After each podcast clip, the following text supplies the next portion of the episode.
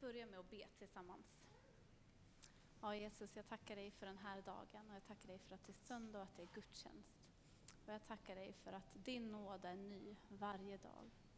Och jag ber nu för den här predikan, jag ber att det är du som ska få tala och att du ska få tala till oss var och en. Jag ber att det ska få bli till en uppmuntran, att vi ska få känna oss upplyfta. Amen. Ja, idag är det alltså jag som har fått äran att predika. Eh, och det känns ju alltid väldigt spännande och ärofyllt och jag känner mig väldigt liten i uppgiften. Eh, men det känns, ja, det känns roligt och spännande. Jag tänkte jag skulle börja med att presentera mig och jag heter Elin Karlsson eh, och jag jobbar som lärare på högstadiet. Och jag vet inte hur länge man, får, man ska presentera sig med sin ålder. Det gör man ju när man är liten, men det kanske är så att gränsen går vid 30 ungefär. Och i så fall är jag 29, så jag får passa på och säga det ett tag till. Och det är ju så här när man får frågan, eller man, när jag fick frågan om att predika, jag har fått det några gånger förut, då blir jag väldigt glad och så tackar jag ja väldigt sådär, yes vad roligt, jättegärna, vilken ära, det är klart jag vill predika. Och sen ångrar jag mig djupt när det väl är dags att börja förbereda. Så tänker jag, varför utsätter jag mig för det här igen? Jag vet ju hur jobbigt det är, hur mycket ångest man känner, hur ont i magen det gör. Och den här känslan av, jag har inget att säga. Ni vet mardrömmen om, jag har drömt det hur många gånger som helst, att man skulle gå upp hit och så är det helt blankt. Tänk om jag inte har något att säga. Det är ju skräcken. Och jag ska försöka att inte ha så lång inledning innan jag kommer till själva poängen. Men för mig var det i alla fall väldigt stort just när jag höll på att förbereda predikan. Eh, så jag tänkte att jag ändå vill berätta lite hur det gick till. Jag gillar att vara ute i god tid.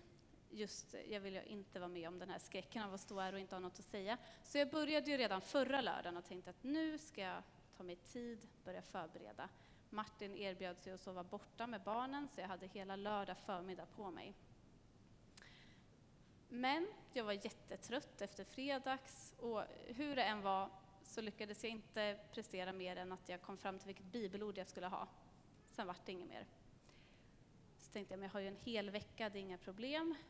Men en vecka kan rulla väldigt fort. Det var jobb på dagarna och det var möten på kvällarna och så var vi sådär framme på torsdag kväll.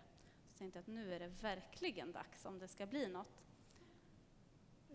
Men så ville mina barn att jag skulle lägga dem på kvällen och det vill man ju inte neka sina barn.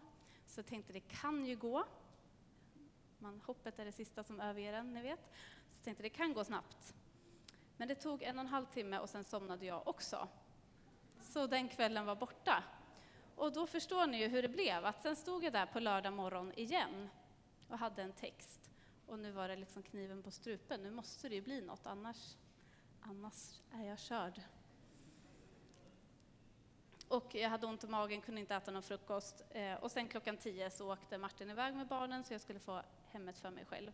Och så skulle jag bara plocka undan frukostdisken lite grann. Så tänkte jag, ja men jag kan ju förbereda mig själv i alla fall genom att slå på Youtube och slå på en predikan så att jag liksom får lite inspiration. Och då, bara, när jag stod där och diskade, så handlar ju predikan precis om det jag har gått och tänkt på hela veckan, men inte lyckats formulera i ord, inte fått ner i text. Så jag kunde stå där och diska och då passade jag på att hänga lite tvätt också när jag ändå kunde förbereda mig samtidigt som jag gjorde något. Det är liksom drömmen av effektivitet, att kunna göra vardagssysslor och ändå förbereda sig samtidigt. Och så bara var det där. Och så kände jag bara, men tack Gud, det är precis så här det är. Jag är liten, jag, jag kan ju försöka hur mycket som helst och prestera i min egen kraft. Men det blir liksom inget. Och sen bara av nåd så bara kommer Gud. Eh, och jag blev, det gick jättefort, så jag kunde ringa till Martin redan vid tolv sen och säga, nu är jag färdig, nu kan ni komma hem igen. Eh, för att Gud bara är så god. Och det är min förhoppning idag, att ni ska få känna när ni går ut härifrån att Gud är god och han vill lyfta mig idag. Han vill lyfta dig idag. Jesus vill lyfta upp dig. Och det är rubriken för den här predikan. Jesus vill lyfta dig. Så jag tänkte att du kan säga det till den som sitter bredvid. Jesus vill lyfta dig.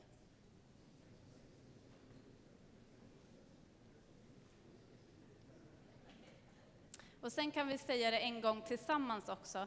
Jesus vill lyfta mig, får man säga då, så att man kommer ihåg det här. För jag tänker, jag kanske blir nervös och tjabblar bort det eller missar tråden, men då har du ändå någonting med dig från den här predikan. Jesus vill lyfta mig. Så jag räknar till tre och så säger vi det tillsammans. Ett, två, tre. Jesus vill lyfta mig. Jättebra, då kommer ni ihåg det. Så även när vi är på botten, när vi inte kan göra någonting åt vår situation, då vill Jesus lyfta oss. Och det är det som är så stort. Att Jesus är trofast oavsett och alltid och han vill alltid lyfta upp. Jesus vill aldrig trycka ner. Andra saker kan trycka ner oss, omständigheter kan trycka ner oss. Men Jesus vill aldrig trycka ner. Jesus vill alltid lyfta upp. Och idag är det den 8 mars. Är det någon som vet vad det är för dag? Det är ingen som har nämnt det än, i gudstjänsten i alla fall. Förutom Gabbes födelsedag så är det också internationella kvinnodagen. Och då kanske någon tänker så här, ja det finns en kvinnodag och sen är det normala mansdagar resten av året. Men det finns faktiskt en internationell mansdag också, var jag tvungen att ta reda på och se om det var, hur rättvist det var. Så att 19, mars, eller 19 november, då får man hylla männen. Men idag är det internationella kvinnodagen. Och då tänkte jag att det ändå finns tillfälle att lyfta upp kvinnor. Så jag tänkte att det skulle få vara lite av fokus idag. Hur Jesus möter kvinnor, eh, kvinnor i kristen tro. Och då tänkte jag att vi skulle börja med att fundera över en fråga. Så jag tänker att vi gör lite sådana här bikupor. Har ni gjort det? Så gör vi mycket i skolan. Att man pratar lite sådär, de två, tre man sitter bredvid. Och så ska ni få fundera på, har kristen tro historiskt sett varit bra för kvinnan? Har kristen tro historiskt sett varit bra för kvinnan? Förstår ni frågan? Ja, och så funderar ni lite över det.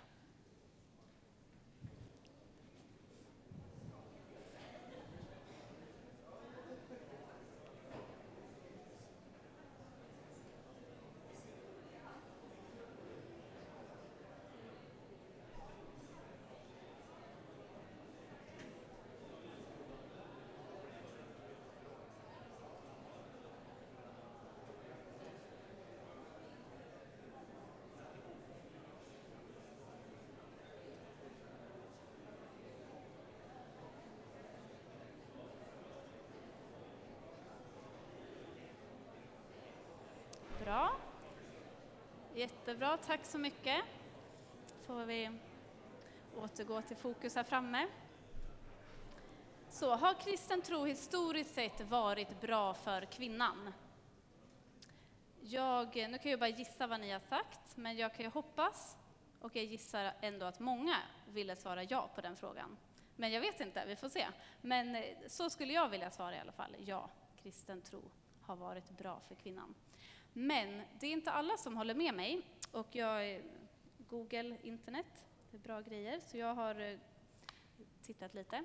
Och då hittade jag en kvinna eh, på UR, alltså Utbildningsradion. Det var ett program för skolan som de har producerat om genus. Och då var det en, en kvinna som har skrivit så här.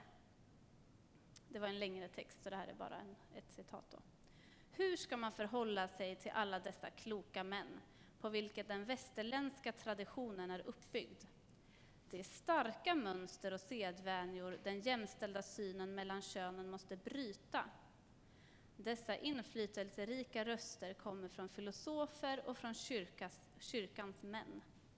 Den skrift som under alla århundraden har haft mest förödande betydelse för kvinnosynen i de västerländska samhällena från medeltiden och ända till idag är trots allt Bibeln.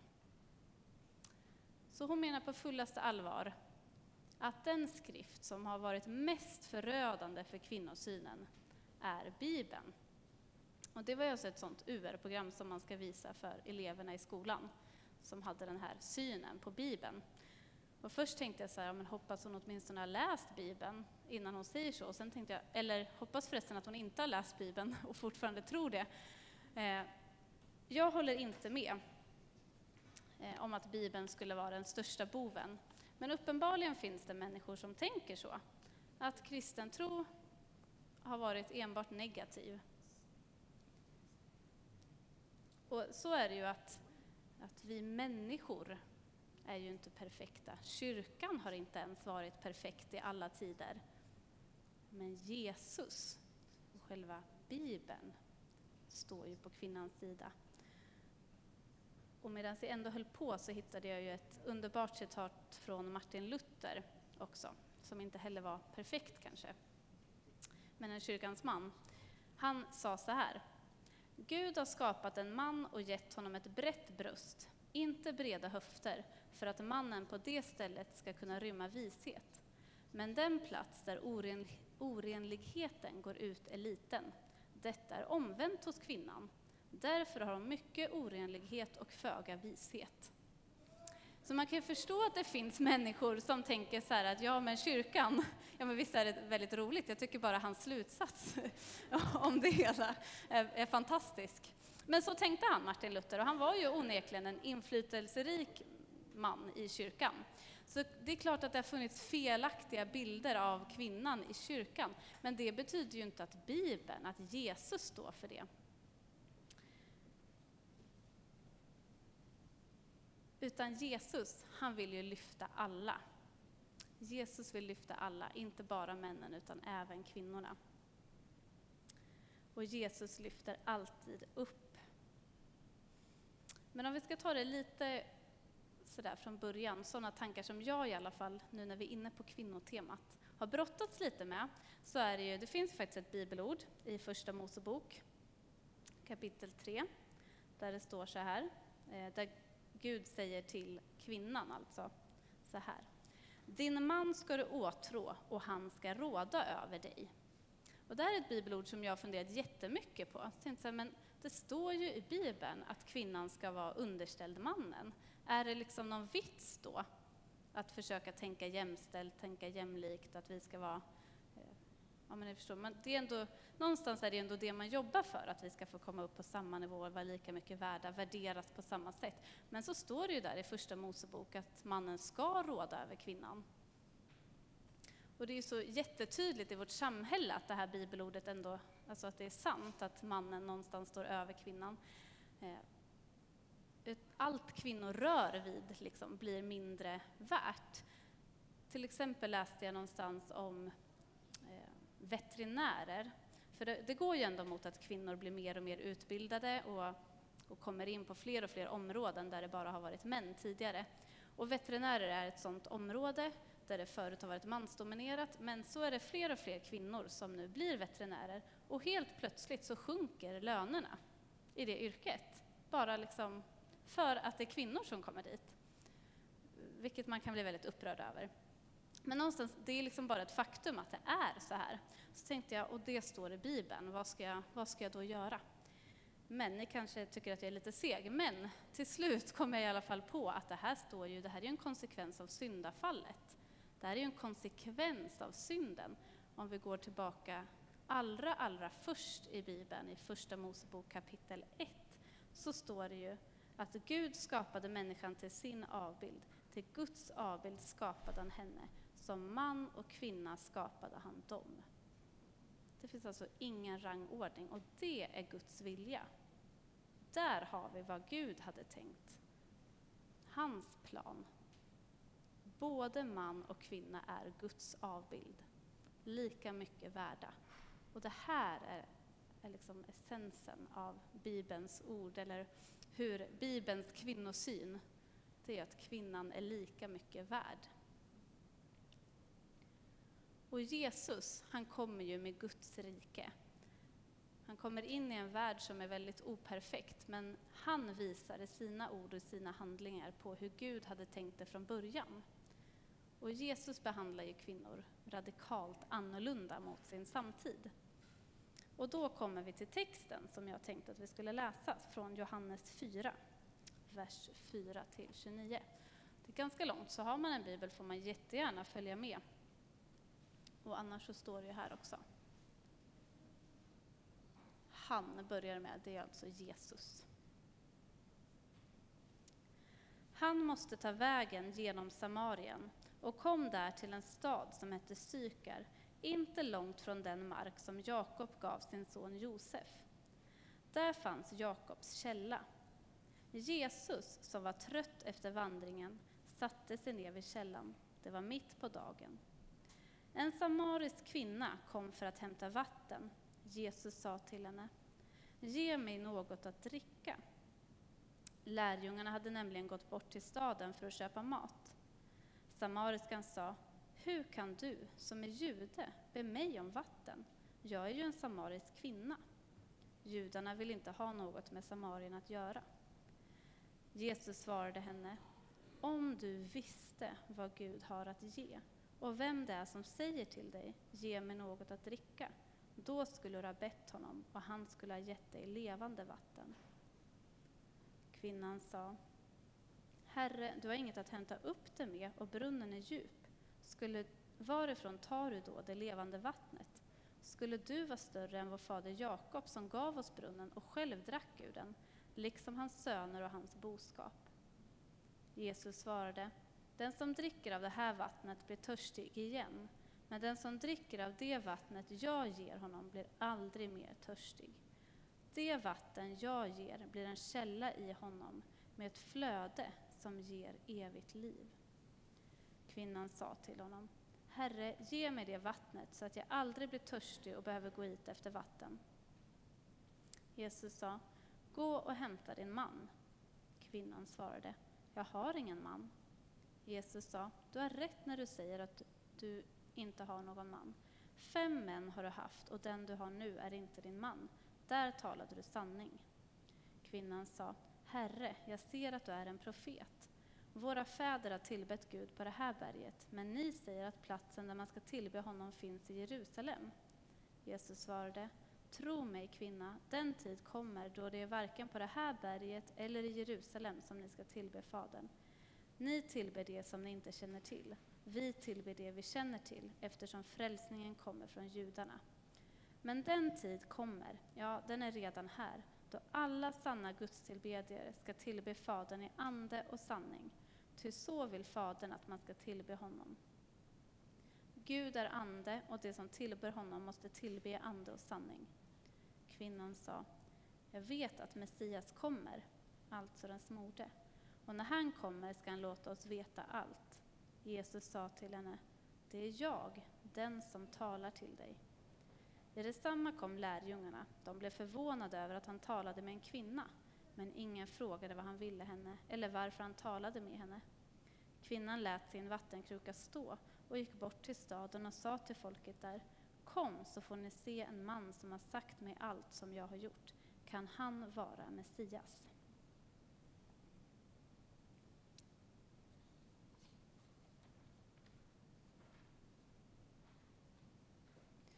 För att riktigt kunna förstå och tillgodogöra sig den här texten och förstå hur revolutionerande det är, det Jesus gör i den här texten, så måste man förstå i vilken, vilken kultur, vilken bakgrund det här utspelar sig. Jesus tilltalar en samarisk kvinna. Samarier, det var en folkgrupp som bodde mitt i Israel. Det blev som att landet vart delat i en, en södre del och en, en norr, norr del. Och så precis i mitten där så bodde det ett folk, samarierna. Så de bodde mitt i Israel, men de hade ingenting med judarna att göra. Och anledningen till det går långt tillbaka i historien. Om vi backar ända till David och Salomo som var kungar i Israel för jättelänge sedan. Och de regerade över hela landet Israel och alla tolv stammar bodde där. Men sen delas riket i ett nordrike och ett sydrike som kallas för Israel och för Juda. Och Nordriket, de har, jag vet inte om man kan kalla det för otur, men alla deras kungar i alla fall, är in, ingen är särskilt bra. Det är ingen som följer Gud. Och det går ganska snabbt för Nordriket att förfalla och assyrierna kommer och tar eh, de som bor där i Nordriket helt enkelt. Den assyriska fångenskapen. Den är inte riktigt lika känd som den babylonska fångenskapen och den sker tidigare för att hela Nordriket bara missköts. Och då när assyrierna kommer, då tar de alla, alla som är liksom högt uppsatta, alla betydande människor i Israel tas till Assyrien Och kvar blir liksom de som inte betyder så mycket, de som inte är utbildade och sådär. Och så skickar assyrierna dessutom eh, sina sämsta människor, de de anser är, de här vill vi inte ha, de duger inte, duger inte till någonting, så de skickar vi dit. Så de, Samarien är alltså en blandning av Israel och assyriernas sämsta, om ni förstår, det, det man ansåg lägst. Och det blir då samarierna. Och då blandas också religionen lite grann, så det blir lite judisk tro och så blir det lite från assyrierna, influenser från assyrierna. Och sen lite senare, så om man känner igen berättelsen, så blir det ju faktiskt så att även Juda rike, trots att de har några fler kungar som faktiskt följer Gud, så faller de också till slut och babylonierna för, för iväg dem till den babylonska fångenskapen. Och så är de borta i 50 år och så efter 50 år kommer judarna tillbaka och ska bygga upp sitt tempel igen som blev raserat där då. Och då kommer samarierna och erbjuder sig att hjälpa till och säga, men vi kan hjälpa er att bygga upp templet och så kan vi ha det tillsammans och bli ett, ett enat folk igen.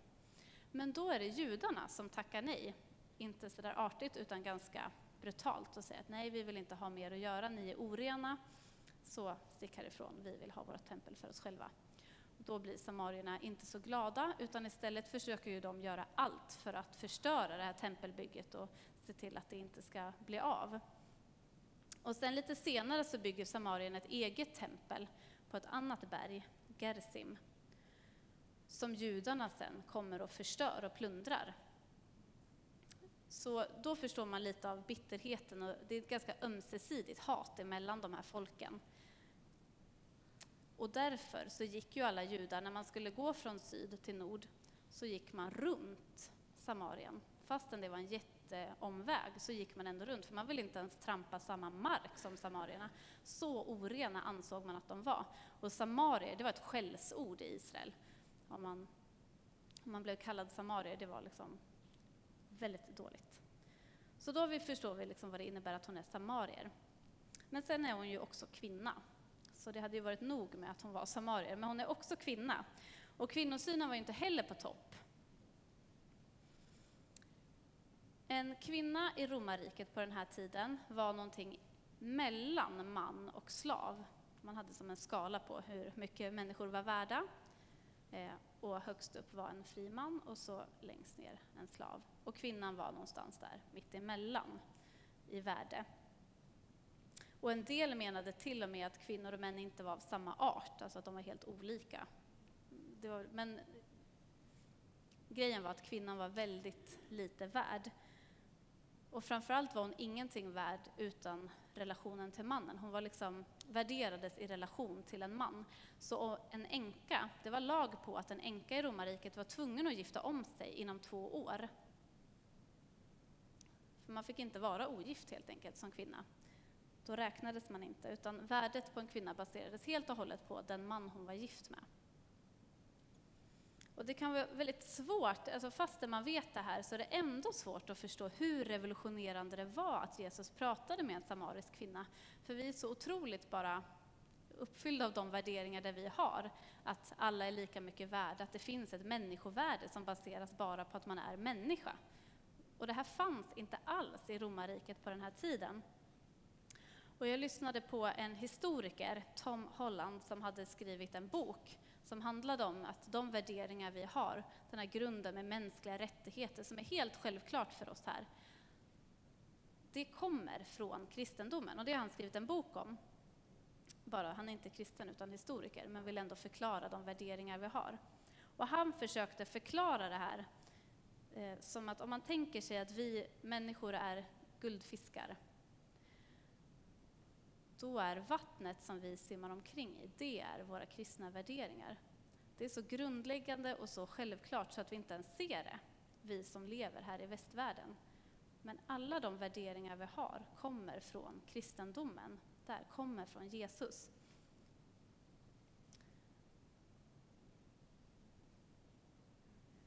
Och för oss är det ju så otänkbart att kvinnor och barn inte skulle ha ett värde. Men det är ju just för att Jesus värdesatte dem. Och Jesus lyfter inte bara enskilda människor, utan Jesus lyfter ju hela samhällen, hela kulturer, hela länder där kristendom kommer in, bara lyfts upp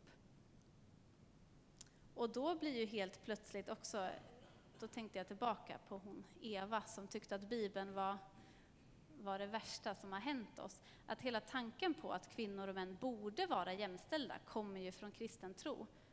Så då är det svårt att kritisera, eller alltså hon skulle inte ens ha kunnat kritisera Bibeln om hon inte hade baserat sina värderingar på Bibelns värderingar om att kvinnor och män borde vara lika mycket värda. Förstår ni vad jag menar?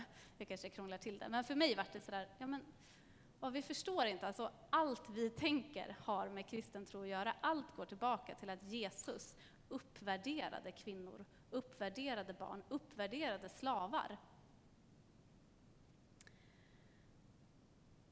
Så de här värderingarna som börjar med att Jesus tilltalar kvinnor, Jesus lyfter upp barnen i sitt knä, sprider sig sedan ut över världen tillsammans med den kristna tron.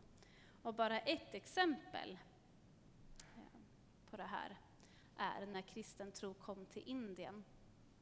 I Indien, inom hinduismen, så praktiserar man en rit, eller praktiserade en rit eh, som heter enkebränning. En fruktansvärd rit som gick ut på att när mannen dog så brände man honom och hela hans, alla hans ägodelar.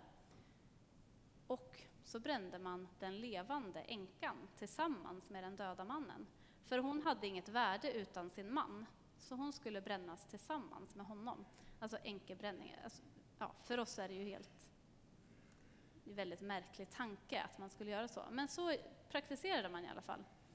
Men sen när de kristna kom till Indien och missionärerna började komma till Indien, då förbjöds det här. Så det är förbjudet idag. Och det hade ju med att i kristen tro så, så är det här helt otänkbart. Kvinnor och män har exakt samma värde. Och vi återgår till texten då. Så med den här bakgrunden så tilltalar Jesus alltså en kvinna, en samarisk kvinna utan man. Då kan vi greppa att det är en lite större bild. Och vi känner kanske sympati med henne, men på den här tiden så kände man absolut inte sympati med en sån här kvinna, utan man kände förakt för en sån här kvinna. Och Jesus säger, ge mig något att dricka. Och hon blev förvånad. Och det är lite oklart i vilken ton hon svarar, om det är liksom förvånad, så här, men hur kan du som är jude? Eller om hon är lite så här stött eller stöddig och tycker så här, men hur kan du som är jude? Ja, det vet man inte, man får tolka själv. Men hon visste ju vilka värderingar som rådde. Hon visste att hon var en nobody. Det är, jag har inget värde alls. Jag är en ogift kvinna i romarriket, dessutom samarier. Men Jesus svarar faktiskt inte på frågan varför han tilltalar henne, för det är det hon frågar hur kan du prata med mig? Utan han svarar istället, om du visste vad Gud har att ge. Och Gud kan ge upprättelse och räddning, och Jesus ville lyfta den här kvinnan. Men hon är inte riktigt mottaglig för det, utan hon svarar sen, hon fortsätter liksom på vattentemat, men hur ska du få upp vatten? Du har inte ens någon kruka, eller hur ska du kunna göra det? Och hon, hon greppar inte symboliken. Och kanske hon fortfarande också svarar lite stöddigt. Och då säger Jesus något som får hela texten att vända. Gå och hämta din man. Då kan man tänka, det är lite taskigt av Jesus. Han vet ju att hon inte har någon man. Det är ju verkligen att liksom, utsätta henne. Men vi vet ju att Jesus aldrig skulle säga något som är elakt eller taskigt, utan han säger ju det för att på något vis visa behovet av räddning. Och helt plötsligt så, så ser hon det också. Och hon svarar, jag ser att du är profet och jag vet att Messias kommer. Och Messias-tanken den fanns ju även hos samarierna. Messias-tanken det är ju alltså att redan från, från första Mosebok, redan i syndafallet, så utlovar ju Gud att det ska komma en räddare, en Messias. Och sen återupprepas ju det här löftet genom hela Gamla Testamentet. Snart kommer en kung, snart kommer en räddare som ska rädda alla. Och den här, samma den tanken hade ju även samarierna, att okej, okay, men Messias ska komma. Och då avslöjar Jesus för första gången i evangelierna att det är han som är Messias. Det är han som är uppfyllelsen av de här profetiorna som de har, vänt, de har väntat på den här räddaren i flera tusen år. Och här, för en samarisk kvinna utan man, hon är den första på den här jorden eh, som får veta, eller i alla fall först efter Jesu dop. Maria kanske visste innan, kommer på nu. Men, men i alla fall i Jesu gärning där, när han har döpt sig och är 30 år och börjar gå ut och predika, så avslöjar han det för första gången för den här samariska kvinnan utan man. Och förutom den här poängen då att Jesus vänder upp och ner på, på de här värderingarna och den människosynen som rådde där och då, så visar ju det här också att Jesus möter oss personligen. Jesus lyfter upp hela samhällen, hela kulturer, men han lyfter också upp enskilda människor. Och hela texten avslutas ju med att kvinnan sen lämnar krukan och springer tillbaka till byn och berättar. Jag har träffat en man, kan han vara Messias? Och i och med det så räknas hon ju också faktiskt som den första missionären i kristen tro. Så den första missionären av alla kristna är en kvinna. Och då tycker jag att vi ändå har börjat komma tillbaka till svaret på den här frågan. Har kristen tro varit bra för kvinnan genom historien? Ja, kristen tro har varit väldigt bra för kvinnan genom historien. Vi kan vara stolta kristna på internationella kvinnodagen, för vi, vi har grunden till varför kvinnan, varför människor idag anser att kvinnor och män borde vara jämställda. Det kommer härifrån, från Bibeln, från Jesus. Och det är ju inte bara kvinnans roll som omvärderas i, bland de första kristna, utan det handlar ju om barnen också till exempel. Det barn var ju inte värt någonting. Det var förbjudet att döda andra vuxna i romarriket, alltså män, att, döda, att till exempel döda sina egna barn. Det ansågs vara det var status att döda sina egna barn i romarriket på den här tiden. Barn var inte värt någonting, de var under slav. Och man la ofta ut flickbebisar att dö bara för att de var inget värda. Och de första kristna de började rädda de här flickbebisarna istället. Och sen till slut förbjuds det här i romarriket när kristen tro har spridit sig. Så Jesus lyfter. Han lyfter hela samhällen, men han vill också lyfta dig och mig. Och han lyfter, han lyfter inte ett samhälle bara sådär, utan han lyfter det genom att möta varje människa personligen. Och då kommer vi till, till slutet. Hur kan man bli lyft av Jesus? Och det handlar ju inte om prestation, om att jag är bra, utan det är ju bara av nåd. Att inse att jag är bara en vanlig människa med brister, precis som den här kvinnan fick inse att jag har brister, jag har ett behov av att bli räddad. Jag har ett behov av Messias. Så kan vi också få bli upplyfta när vi inser att vi är inte perfekta, utan vi har ett behov av Jesus, vi har ett behov av, av att bli räddade, av att bli upplyfta. För hade det handlat om prestation, då hade vi bara kunnat vara älskade av Gud när vi är på topp. Men så är det inte, utan vi får vara älskade alltid.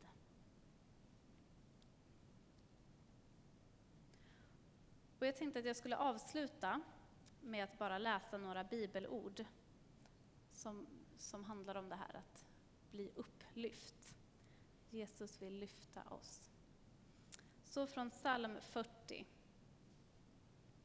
Länge väntade jag på Herren och han böjde sig ner till mig och hörde mitt rop. Han drog mig upp ur fördärvets grop, ur slam och dy. Han ställde mig på fast mark. Jesus vill lyfta upp. Från Lukas 8. Det handlar om Jairos dotter som till och med är död. Det finns inget mänskligt hopp. Men så kommer Jesus. Han tog hennes hand och sa högt, flicka, stig upp. Då återvände hennes ande och hon reste sig genast upp. Jesus lyfter upp. Från Markus 9. En pojke som har en ond ande i sig.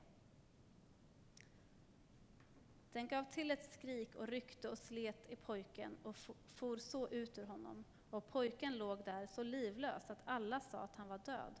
Men Jesus tog hans hand och reste honom upp, och han steg upp. Jesus lyfter upp alla han möter. Och Jesus vill lyfta upp dig och mig idag. Det var vad jag hade på mitt hjärta och ville säga idag. Så jag tänker att lovsångarna kan få komma upp. Och så avslutar vi den här gudstjänsten med att få lovsjunga och det finns tillfälle för förbön om man vill komma fram till korset eller om man vill tända ett ljus.